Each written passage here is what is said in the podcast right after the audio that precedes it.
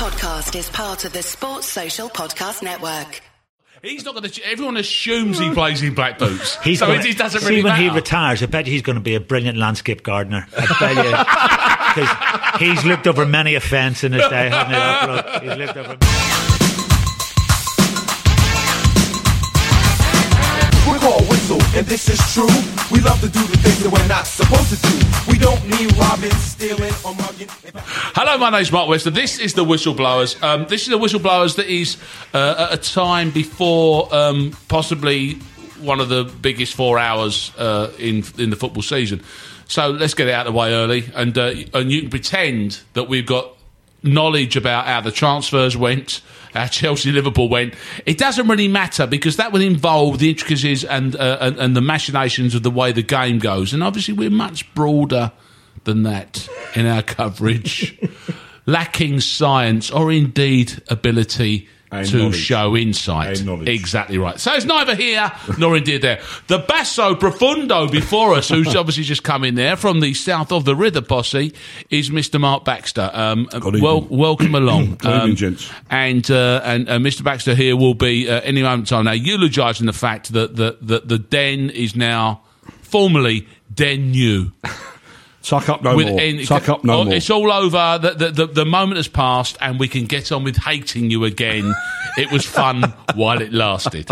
Welcome back for the first time for many a long year. It's Mr. Michael Smiley. Hello, Mark. Mate, how are you? How are you, son? Nice to see you. Good. And of course, it's fun being a Man United fan for you, isn't it? Because of course they're at a distance at any given moment. Yeah. But do they remain a source of entertainment and frustration on every single level for you? Well, I've been a Man United supporter since the late '60s. Yeah. So I can remember the 70s and the 80s when, you know, Liverpool were cock a hoop, and then I remember the 90s and the '90s when we were rinsing everybody around us. And it's really nice and interesting now to actually give a damn about the football. Yes. Because I had those three turgid seasons with Tweedledum and Tweedledee, Tweedledum and Tweedledee, or whatever he wants to call himself. So those days are hopefully gone and behind us, and we're playing with a team that's got some characters and got some. I believe so. About it, they are heading forward. Let's talk about Millwall first of all, because of course both of you fellas had a decent Sunday, but let's be brutally honest, you beat Wigan. But what a marvellous day! And of course, this was the first game after the reprieve was officially announced. I mean, which you should explain that you can stay where you belong. Yeah, the Thames, but beside the Thames. Yeah, Lewisham Council were trying to throw this compulsory purchase nonsense onto us, and there was supposed to be a big demonstration plan for Sunday. Yeah. But because it got nixed before it got to that stage, it was a bit of a damn squib on that front. But great work from the various Millwall supporters groups, really, to be fair. They sussed it very early on. They got in there really early when no one else was taking a lot of notice, but then the Guardian jumped on and done a great job. A guy called Barney Ronay, I think his name is, did a great job. And they really exposed what was going on. I've got to be very careful what I say, but it was looking a little bit dodgy, very dodgy to say the least. And they exposed loads of... machinations behind the scene going on, and it worked. They've withdrawn the CPO, and we look safe for a little while. But I still, with it being Millwall, we're not completely convinced it will be there for ever and a day. But we'll see. Well, football clubs aren't. But Mike, the nice thing about this is that there appeared to be a groundswell, and just that. And I've written there's no two ways about it. The reason this lot about to pull off is because they've just been. There's too many people who are pointing their finger at them, and it's a nice thing. Suddenly it's like the world of football has decided no, this can't happen. Yeah, you don't see a lot of that. No, and I think of stuff like, you know, there's pressure groups that can come out through know, social media and things like that, and we, you know, we can complain about social medias a lot. You know that we spend our time with our heads down, but you can gather a lot of troops together through the likes of Twitter and Facebook. But not just Millwall. Yeah, I'm using Millwall as an example. No, exactly, where people could communicate and go, this isn't on, this is what's going on, here's some evidence to prove, what are we going to do about it? You know, and you're going to get more people interested through those mediums than you are by handing out photocopied or pieces of paper at the end of football matches. Even West Ham. Exactly, you're just preaching to the choir then, aren't you? Even the West Ham lot was supporting West Ham guys on Twitter and stuff, which was obviously interesting development. Yeah. Yeah. But that was great. It was the football community as a whole really got hold of it, especially the lower league, because you felt if it can happen to Millwall, it can happen to Charlton Orient, etc. Yeah, exactly. They could nick your ground around your club, and then where do you go? And then if it's not, if you're no longer a South East London club, as Millwall, it's like basically Old Kent Road, Bermondsey. If it goes to Kent, it's not the same thing. It's complete. But that was the sort of story that was doing the rounds. And you know, to be fair, most of the season ticket holders I sit with were saying that will never happen. But a small part of you thinking, well, what is going to happen? Yeah, I mean, you know, it obviously needs sorting in, because all around that ground is basically scrapyards and garages and one or two bomb sites. Well, leisure centres, as you call them around there. No. Yeah. Or Mark Graveyards. To be fair... excellent. We've reverted to stereotype. Finally, you do wonder what they're going to do with it, but hopefully they'll obviously improve it. But obviously South East London in general, where I am in Camwell, Elephant Castle, Wharf Road, there's a massive reduction. I always thought it was the perfect place for the American Embassy. I mean, Vauxhall's wrong, you know, it just don't sit. The redevelopment going on around it is unbelievable. The amount of, obviously, the money, there's ground there to be used and built on, and they're doing it. So Millwall was obviously on that range, and you do wonder what's going to happen in the near future. But at the moment, we seem to be on time. It's all smart. And the beauty of this is with his football fans unite. It reminds me so much of that Richard Pryor sketch when the dog talks to Richard. He's been freebasing and stuff like that, and the doctor has just said, like, oh, Rich, you know, I feel sorry for you now, but tomorrow I'm going to go back to biting you. This is exactly where we are at this particular moment here. Now, Manchester United then, Mr. Smiley. You see, you've got a good chance to catch up here, because this is a good day for this, because, you know, as we arrived in this building, cup win. Jose likes a cup win. He's always used the cups as a way of moving his teams along. Nobody in, nobody out as well is also his big thing, because that was particularly in terms of Ashley Young and Wayne Rooney. So he sort of set his stall out for the rest of the season. Schneiderlin went and Memphis went. Yeah. But I think exactly. So that he's cleared out the boys that he thinks are never going to contribute. Yeah. But I think Schneiderlin was a great player. I just didn't think he fitted into what was happening in the midfield. I think he's going to do great at Everton. And I think Memphis, they've got him on a buyback. If he'll come good in Europe, we'll see. A Pogba-style-based situation. Yeah, well, not losing him for nothing, you know what I mean? But I think what's interesting, you know, is apart from... You know, would have been fantastic for us to beat Liverpool. If we had beat Liverpool the other week, you know, the foxes would have been definitely in the chicken coop. Yeah. You know what I mean? Because all of a sudden we're on their necks, you know, and that makes it really fun. That makes it interesting. Yes. Chelsea are going to be Chelsea, you know, and they're doing great, but the rest of them are up. They're up. They're going to get a wee nibble. You know what I mean? Exactly, and right. We'll have to see how they're, you know, how their pelvic floors exercise have been going. You know? I don't want to see it. Yeah, well, because there may be an evacuation. Yeah, that's an image. Absolutely. Are you in that? But are you in a position? Are you in a comfort zone, as you say? Because you know you've been up and down the roller coaster. Do you think he is in a place now where he is starting to get? Yeah, it's where he needs it to be. I think Mourinho's right for United, and I might be going on a limb there, but I think he's right for United. He fits it, you know. He's got, and I think he really is relishing. Being in the middle of things up there, and he's getting a little troop together, and it's getting exciting, and you know, and ultimately as a football fan, traditions and all that, and you know, the colours and the kissing of the badge, really what you really want to see is good football. You don't want to be seeing turgid football, and I don't get the chance to see them much because I live down here, and I went to the Palace match the other month, and they played brilliantly. And it was really interesting. They played really, really well, and it was exciting to watch, and it's interesting to watch a team play for each other, and they're having a bit of a laugh together, and that's enjoyable. You know what I mean?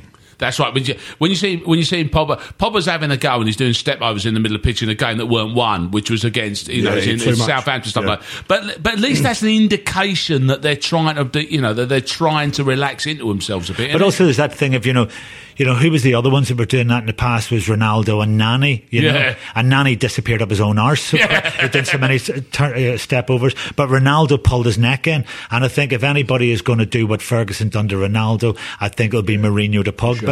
There will be. He'll let him do a bit of run around, and he's going to go right. The money's the money, but play the game. And do you know what? The bloke that impresses me so much, who knows exactly that, the barometer of himself as well as what's going on, is Zlatan Ibrahimovic around. That fella, yeah, exactly. I started as Zlatan and ended up with something else entirely. But he, Ibrahimovic, exactly. But what he'll either do is he's either just good, straightforward, up and down, centre forward, or Johnny Showbiz, and he is what he needs to be at the moment. He don't run much, does he? No. He doesn't do it running, does he? I watch Man United quite a lot because obviously they're on telly all the time, like Liverpool. And Pogba, yeah, he's doing saucer and milk for table tea. he's doing too much. He does too much. Obviously when he plays, he's a great player, but does too much. Tries to do too much. But I just think, ultimately as a supporter, what you want is your talisman in the middle of the pitch. And Rooney is, Rooney's Rooney, but. It doesn't have that charisma, and United have always had that. You need a charismatic geezer in the middle of the pitch. Do you mean shirt sales? Do you mean that? You know what I'm talking about. What you want is a Cantona. What we wanted was a Robson. What you want is those blokes. It's going to be all right. He's going to turn up. He's going to get something in the 92nd minute. But also he's going to clip round the ear anybody that's not playing the game properly. But I think that's. And it's worth probably mentioning this now because, of course, if he's saying Rooney stays now. The call of China is probably inevitable, say, in the summer. And the thing about that is, we talked about his destiny and all this business. Does he need another 200 grand to go and play in a quarry? I mean? I don't understand that. Per second? Yeah. Yeah. He's, ultimately. Well, but he does also need to stay at United, though, does he, Mike? Because patently, this is a fellow who tried to get out twice anyway. Where's he going to go?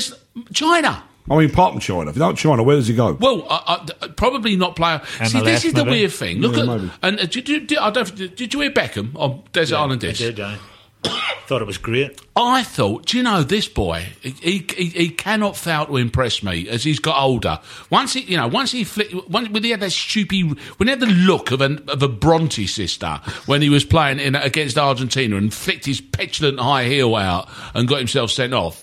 I did not have a bar of him, but he has matured into somebody that you just basically have to respect. And what you have to do is, I look at him and think, like, that fella went to every club he went to. He went to with a fond farewell and arrived there and then left there, and everyone still loved him anyway. There is a way of doing it. Yeah. And he puts a shift in. Yeah.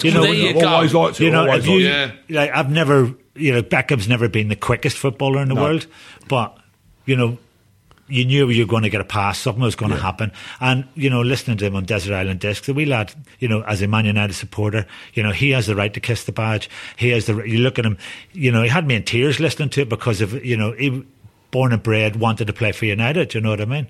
And he played songs for his dear old granddad. That smile, it was all over Doobie the Brothers, place. What a fool believed. He did play Martin McDonald, didn't he? All exactly day long, he played the Doobie Brothers, what a fool believed. Yeah, he did it all. Ella Fitzgerald, Sydney, best shine. Did he really? Yeah. I'll be after that then. Every time we say goodbye, he started with, and he finished with the Sydney best shine. No. And in the middle was the Doobie Brothers. Oh, God, now. He's all off for me. Tell you, because there's something about that Desert Island Disc that drives me fucking mad. Go on, son, tell us. You got Bear Grylls, who can, eat the inside of a goat and hang off a fucking cliff for 2 weeks while he's got some fucking supermodel hanging by the ankles and you're going, this is brilliant TV. Then he gets on Desert Island Discs, and I've never heard a safer choice of records in all my life.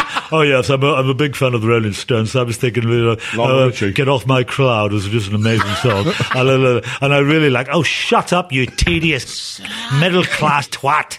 I didn't realise I touched quite a nerve. I'm a massive fan of Desert Island Discs. You're going to get Smiley's going to carry on for a bit now, and we're going to take a quick break. We're back in a minute. Unbelievable. It's just unbelievable. You get the Give software vendor audits the red card by signing up the Livingstone Managed Service Team right away. Call 0203 817 4880 or visit livingstone-tech.com to find out how. Hello from the Geektown Radio podcast, a show that gives you the latest TV, film and gaming news, all from a UK perspective, plus the latest UK premiere dates and a ton of interviews from people such as Suits Lewis Litt, Rick Hoffman. It's crazy. The whole thing's crazy. To gaming royalty like Troy Baker and Nolan North. Would you really take a bullet for me? Well, no. That's the acting. From behind the scenes people such as the directors of smash hit US comedy Veep. We love Geektown. My kids wear your t-shirts. To screen legends. Hello. Such as Mr. George Takei. Star trekking across the universe. For all this and more, come join us on Geektown Radio, available to download every Tuesday from your usual podcast supplier and from geektown.co.uk.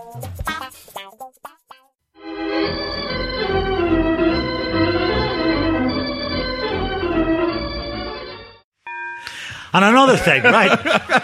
There's been plenty of brilliant, like Alan Alda on Desert Island Discs. I thought that was a beauty lab in the break. Alan Alda? Alan Alda on Desert Island Discs is one. Oh, it's an amazing one. I'm not going to ruin it for you. You can go into the archives. You know, they're all in there. Some as big as your head. They're brilliant, right? But have you ever got? There's been 75 years of Desert Island Discs, and Bear Grylls comes on, and he picks enough with the Bear Grylls. Lady in Red by Chris de Burgh. I rest my case. There is no call for that. And I bet you got married to that. The tedious. Yep. Twat. Oh, these first dance to Chris Rea. Do you know what I mean? I've gone a bit weird now. I'd love to do him with a pool ball and a sock somewhere in an equatorial forest. That could happen. I tell you what. What's been interesting the last? I tell you what's been interesting the last couple of weeks, and we talked about it a lot. Is there's been some strange openness in the wacky world of football, which I don't think football fans are particularly upset about, because I always think they think like, oh God, we better keep them. You know, let's all say the right thing, keep the fans happy, saying, oh, I've got to move on for this. You got the Pyatt one. Yes. Which basically there's a wonderful video. David O'Sullivan said he's been eating his meals facing the corner of the room. Love it. Like he's been sent on the naughty step. Love it. And he had to forego January's wages, £500,000 nicker, so he's gone out of that one there. Then you've got Ayew of Leicester, who's basically... Oh, yes, he wants to go, yeah. But he wouldn't sell him to a rival. No, and he said, like, I've been betrayed by Ranieri and let down by the club. Karanka, the Middlesbrough manager. Did you hear that? Together. Yeah, get everyone together. Obviously, have a go at the fans and the board. Yes. Fantastic. Leaving him with who to have a go at. Exactly, So whose fault would that be? It's been like Sunday, actually, because we had 9,600 at the game, which is poor crowd. So, 2,300 were actually Watford fans. So they Watford brought out 7 changes in the second string. Yeah. The fans didn't. The fans turned up in force. Yeah. And they were giving it loads at the start before the kickoff. Like, you know, we got more fans than you, blah, blah, blah, blah, blah. But we put a team out that's going to win the game. You didn't. So that club treated those fans appalling, I think. I mean, we thought it was hilarious, but, you know, and Karanka's now doing the same thing. He's slaughtering his own people. That's a really smart move, I think, you find. And then have a go at the chairman as well. Doesn't want to be at Middlesbrough much longer. He's obviously trying to get an exit thing going, or... I mean, it's crazy. But I like this, and we talked about this last couple of weeks, Mike, is the fact that, basically... We all kind of think we know as football fans. You go, we know. You know, we know the coded language. We know we know the fake handshakes. It's every politician who's ever walked down their gravel drive and stood by their 5-bar fence with their unsmiling wife and unsmiling children, saying, "We're going to stick together. Everything's fine." Yeah. We all know it's not true. No. But football's not going to drop dead if basically people are open and honest about it, are they? In fact, it could be an absolute fillip. I think it's such a game now in the sense of it's. It's like a board game. It's a fun game. There's hardcore fans, but also there's people who've got a vague interest in, who get more and more interested in before they get caught up in it. And what they're getting caught up in is the stories behind the game. Yes. You know, not necessarily whether you're going to play a diamond formation, but whether who's sleeping with who's and who wants out and who wants to do that. There was that Breed Hangelin one the other day. He'd done his starting 11 laziest footballers. Did you see that one? Yes. I was brilliant. Adebayor, he says he's had a match. Adebayor's playing for Crystal Palace. And he's playing for Fulham at the time. Adebayor's beside him going, God, I'm hungry. And he goes, sorry? He goes, yeah, I'm starving. And he says, you live round here. Is any good restaurants? We're in the middle of a fucking match. And Adebayor was getting paid by 3 different clubs. Yeah, right? Exactly. And he used to go down to the trading room and sit on the rowing machine and eat muffins and drink coffee. No, but at least he sat on the rowing machine. So, credit where it's due. It's unbelievable. I just love that. Berbatov was only either seen getting a massage or in a hot water tub. Yeah. He wasn't seen anywhere near weights. Yeah. You'd never seen him run. He's definitely, mind you, the prime and everyone else, isn't it? I mean, my level, Division 1 level, you would not put up with any of it. You would not stand for any of that. Because real life still happens down there. But this is the weird thing, because as we sit today, as I say, in a few hours, as we're sitting here, the transfer window is going to be over, and a full session of certainly Premier League games and Championship games. And the bitching that's going on began like, no, we can't concentrate on the last few hours of the transfer window. All your football teams are playing. Yeah. What's the football? Yeah, that's just some kind of free ring circus going on.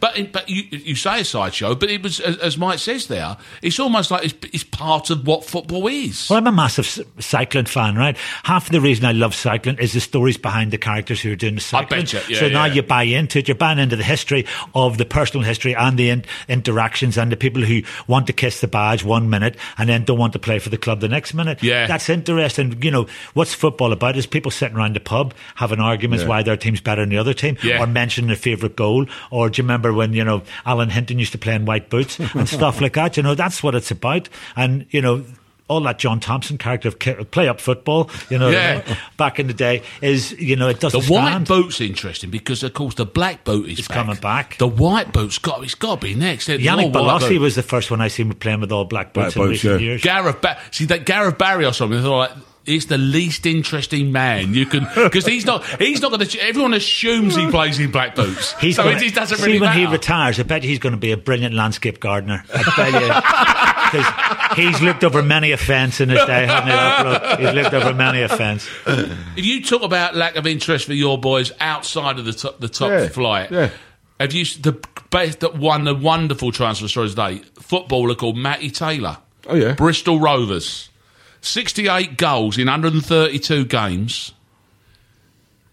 He plays for Bristol Rovers. Bristol Rovers are 3 points off the playoffs in Division 2. Bristol City, 2 points off of relegation in Division 1, have bought Matty Taylor off of their rivals, the first transfer in 30 years between the two clubs. You won't be happy with that. Why did they let it happen? They are. There's a release clause. But of course, now as you say, in theory, you know, we can talk about all the grandiose 5-star business. That's right there. That's right where it hurts you in the football world. Yeah, that's going to really that's local, massive local rivalry, and that's going to hurt. Yeah, I didn't know that story. It's amazing, isn't it? Though can't work out how that's happened. How has that happened? Well, what they're saying is, would you like a Payet went to Millwall? Yeah. We will warn him. Marseille, Marseille, Millwall, cut the dodgy dock cities, you know, and the same difference. Exactly. He would do a cut shot on him. He would come back out, he'd be half Payet, half Adebayor. But these two teams... Paddy Dior.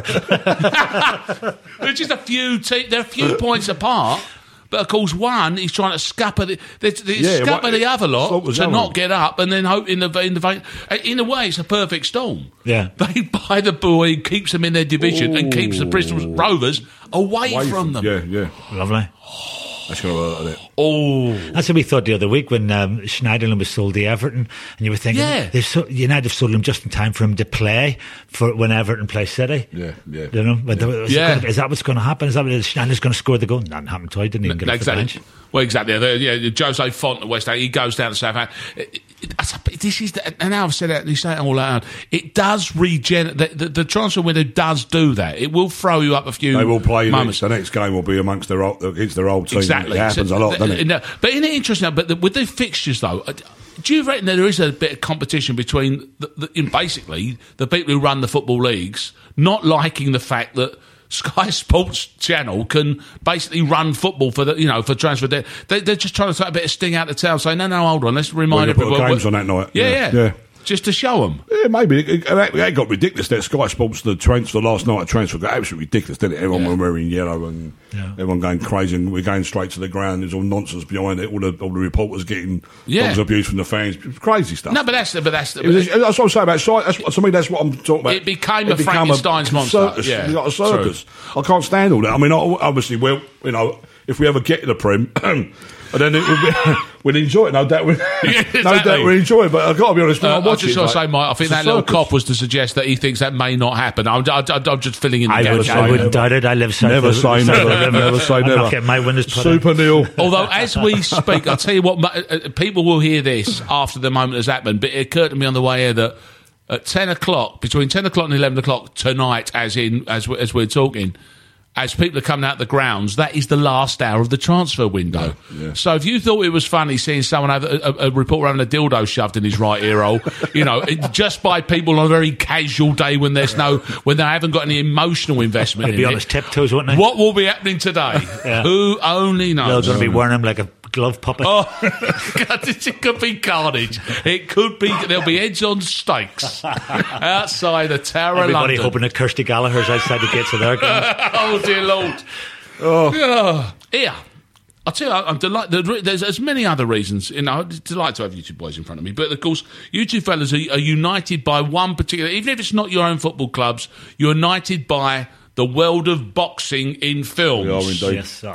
And Bax, I'll let you explain, because Mr. Michael Smiley is going to give us some inside dirt in a moment. Yeah, he was a talent, wasn't he, obviously? Of course he is, exactly. He can't say about himself. A good friend of our, mutual friend of ours, Johnny Harris, wrote a great script, and it becomes Jawbone, boxing drama. And he kindly let me have a look at the script 3 or 4 or 5 years ago. 60 pages, wasn't finished, no budget, no actors, and I thought it was amazing work. I mean, you know, really well written. And I just started to, me being me, who'd you know, I'll start, have a read that, I'll pass it around to a couple of influential people, influencers they call them. Yeah. Influencers. And, do they? Yeah. Yeah, well, you know, in the speak. Yeah. And, it managed to attract, like, Paul Weller basically liked it a lot, and they asked him to do the soundtrack, and he got on board. And that really, I mean, in a way, that give John a real push, because John loves Paul Weller, and it gave him a nice push. Paul met the team very early on over a coffee, and it's sort of built from there. And it's been quite a journey in the old cliche, but I've hung in there like from the start, as you do. And no, it's been great. And then, you know, obviously we had some really nice days. With once I started filming, went up to Stoke to see Michael and a few other guys at Ray and everything. It was great. Ray Winston, it was great. Really good day. So that's what we'll do. The details forthcoming soon. But of course, Mike, you get to be, obviously, that's unfair. I'd like to retract that sentence, but unfortunately I can't. Obviously the trainer is where I was going to go with that one there, as opposed to being a man who's physically in the ring as a boxer. No, is that about right? You know, Eddie's, you know, Johnny's the boxer in it, his character Jimmy, and I'm a trainer at the club, at his old club. And Ray owns the club, so that's the sort of the triumvirate. And Ian McShane plays a match fixer that Johnny goes to. Sounds about right, doesn't it? That's good, Scott. And Weller's doing the soundtrack, and Barry McGuigan and Shane McGuigan are behind you. The fight coordination for it, for Johnny's side of things. And it's a good lineup, that, isn't it? Really. Yeah. And I was blessed and privileged to follow a trainer around from the Fitzroy Lodge, a guy called Mark Ragate, who. So that was Johnny's old boxing club, and he got me in there. So I shadowed him, and he showed me loads. I didn't know my arse from the elbow. I'm going to say, one can only assume it's not just a matter of standing there and holding up those pads and saying, just hit them, son. You've got to look a bit more convincing than that, have you? But on top of that as well, you've got to, you know, get your feet right and stuff like that. So you got to look the part. I turned up and Mark went to me, do you know how to do this? And I went, no, I haven't a clue. So I got up under the rig and he showed me, and I'm going around and he's doing the pads for me, and I'm hitting him, and he keeps looking at me going, you're crossing your legs. Stop crossing your legs. You go, stop crossing your fucking legs. you're not doing one of your fucking jigs now, son. So, but he was an amazing man, and he's like a horse whisperer. Yeah. I watched him go. The amount of the men that come in and the women that come into that gym, and they're from all walks of life, from kids who used to be in gangs to cops to, you know, just amazing people that come in. Yeah. And Mark's got them all. He knows how. And everyone's equal in that place. Once you're in there, and there's a history behind that, because there's, you know, there's other men who taught him and who taught Johnny. Yeah, but Johnny was ABA champion at 16. Exactly right. He's the real deal. And as Ed Robinson said on Sky Sports Guy, said, a boxer that knows how to box, acting boxing. You know, actually not only just pretending. He's been in the ring with some good fighters back in the day and beat them as well. He had a, you know, really good prospect, but he didn't want to turn pro. But he knows how to do it, and pretty much unique that as well. I've written a story about Johnny's boxing films, and there's you don't see great boxing films starring boxers. No, we did a 16-18 week camp with the McGuigans, and he got him in fantastic shape, and he could do it. He was in with in the gym with Frampton and George Groves and David A. He was in that gym, and that's not a place to, you can't pretend in it. No. You got to know what you're doing, or you know, to be welcome in. And he did. He cut the mustard really. And then if you see, once you see the film, you'll see that fighter, Johnny. He really could do it. So it's very authentic when you watch the action. It's very authentic. No, he got stuck in it. But of course, what we really need to worry about here, Mike, is the fact that we got you in there. Mm-hmm. We got Ian McShane. To a certain generation, Lovejoy, of course, etc., Deadwood, etc. Well, let me tell you, mate. Come on, yesterday's hero. Also, I'm of a certain age group, and we're all of a certain age group. I was talking to some of my wife's friends, or my friends who are, you know, Milfies, of the Milfage generation. Milfage. Of the Milfagerie, of the Milfagerie. Do you know what I mean? They told me they would take a ticket from the deli counter of love that had Ray Winston, Michael Smiley, Johnny Harris, Ian McShane behind it with Paul Weller and Barry McGuigan doing the boxing. You know what I mean? Just sex on a stick. What you could, sex on you could thread us on like washers. Oh! You know what I mean? That's a lovely image. Do you know what I mean? But you had analog love, digital love. You got dedicated United fan in front of you. So you've got now. Have you met him for the first time on set then, Ian McShane? Yes, I did. Did it crop up in conversation? Well, I was introduced to him, and I'd heard he was a United supporter, so I was about to sort of, you know, go up to him and go, "Oh, I'm pleased to meet you, and I'm a big United supporter. Here you are too." And as I was introduced to him, he turned around, he went, "Michael Smiley, how are you doing?" He reeled off all the films that I'd been in, so he completely wrong-footed me. So then I thought, I'll get one back, and I went to him. I know something you don't know. He says, "What was that, darling?" And I went, "You're a big Man United supporter." He said, "Of course I am, darling. My father played for them." What? Yeah. I didn't know that. Oh, wow. McShane's dad played for United before the Busby Babes. And he was a player as well, this old man. Yeah. So 2 weeks previous, I met Ian McShane. He was sitting with Ferguson watching the match up at Old Trafford. Yeah, yeah. So he's United through and through. And then, of course, we've got Ray Winston. Well, I was going to say, a hammer all the way through too. Did Ray mention football at all during that? Not once. It probably never cropped up, did it? Probably never cropped up. No. In a passing thing, when he was putting his doublet and hose on in the morning, he was making sure his tights were straight in the morning. He looked at me and he was just about to do his plie. He was doing his yoga. He used to do Pilates, but now he's moved on to yoga. And he looked at me and he went, another insight. Oh, he's got a. But you know, because it's this is the weird thing, and it must be like a knee-jerk reaction with him. Is there's all the publicity shots are coming out, and you've been involved with getting them out there. And in any situation, he's got his arms. He's got the cross hammers folded. Basically, if he sees a light go on, does he get? I did say to him, "Can you stop doing that?" And he went, "What do you reckon?" No, he's just I just think it's a knee-jerk reflex thing, and he just can't. Especially if he's in Millwall, he's like, "Oh, hello." Yeah, it's exactly. So he had no chance really. It was it. You know, for me, lovely though. To be fair, lovely. Oh yeah, and it's just my missus in lovely. This film for me. I was 16 years of age, living in Northern Ireland. Right, there was a triple bill on at the local cinema that would run for like 20 showings. Right, and it was Quadrophenia, Scum, and Scrubbers. Right. Now, I left. That's, to me, I couldn't stop seeing it. I watched it every time. It came out. I had three heroes. I had Kathy Burke, I had Phil Daniels, and I had Ray Winston. You know, because in 79, there wasn't that many good films around that were representative. Like, I'm Northern Irish, but they were working-class kids straight out. They were working-class kids straight out of the flats. Every now and then. The point of the matter is that they were working-class. Yeah. And it wasn't some ponce. Yeah. They were playing it straight. The real deal. Yeah. And it was the real deal. So they became heroes. I was a big I was a big music fan, so I was a rude boy, but I was also a massive Weller fan. Yeah. Barry McGuigan is Barry McGuigan. He could run for president in our time. Yeah. You know what I mean? So I'm in a film, Jawbone, with all my heroes, Johnny Harris being one of them. I couldn't believe it. So we're up in Stoke every night. We're up in Stoke because we were staying in the Best Western, which was the best hotel in Stoke. Check it out. Check it out. What are they finding? The food was lovely. Don't get me wrong. So.